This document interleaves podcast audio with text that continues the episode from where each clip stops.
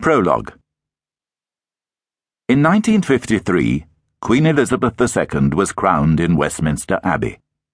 She swore her oath on the King James Bible. This version of the Bible was printed in English in 1611.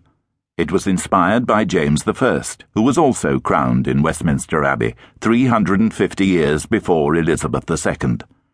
His cousin, Elizabeth I, had, on the last day of her life, indicated that he was to be her successor. The Bible was a book which changed and moulded the English speaking peoples. In America, Abraham Lincoln was sworn in as president on the King James Version, as were other presidents, including George Washington, Ronald Reagan, and Barack Obama.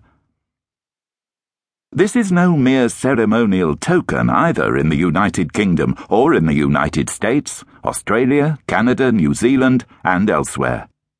This binding ritual signifies and honours a bond of faith and an acknowledgement of the unique reach and power of this book. You may be a Christian, you may be anti Christian or of another religion, or none. You may be an atheist fundamentalist and think the Bible is monstrous a book to be dismissed or derided. But whoever you are in the English speaking world, I hope to persuade you to consider that the King James Version of the Bible has driven the making of that world over the last 400 years, often in most unexpected ways.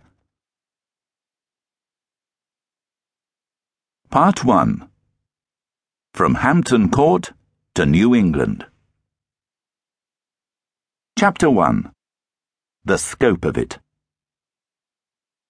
The King James Bible has been called the Book of Books. It has a good claim to this title. It consists of 66 different books. It has sold more than any other single book since its publication in 1611. It has carried the Protestant faith around the globe, and by the law of unexpected consequences, its impact alongside and often outside its vital role in spreading the word, has been radical and amazingly wide ranging. This Bible is one of the fundamental makers of the modern world. It has set free not only its readers and its preachers, but those who have used it as a springboard to achieve gains and enrichment in our world, never before enjoyed by so many. This book walks with us in our life today. Its impact on the English speaking world is unparalleled.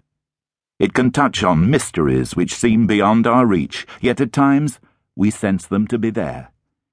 It can teach us day to day morality. It gave us myths and stories which are.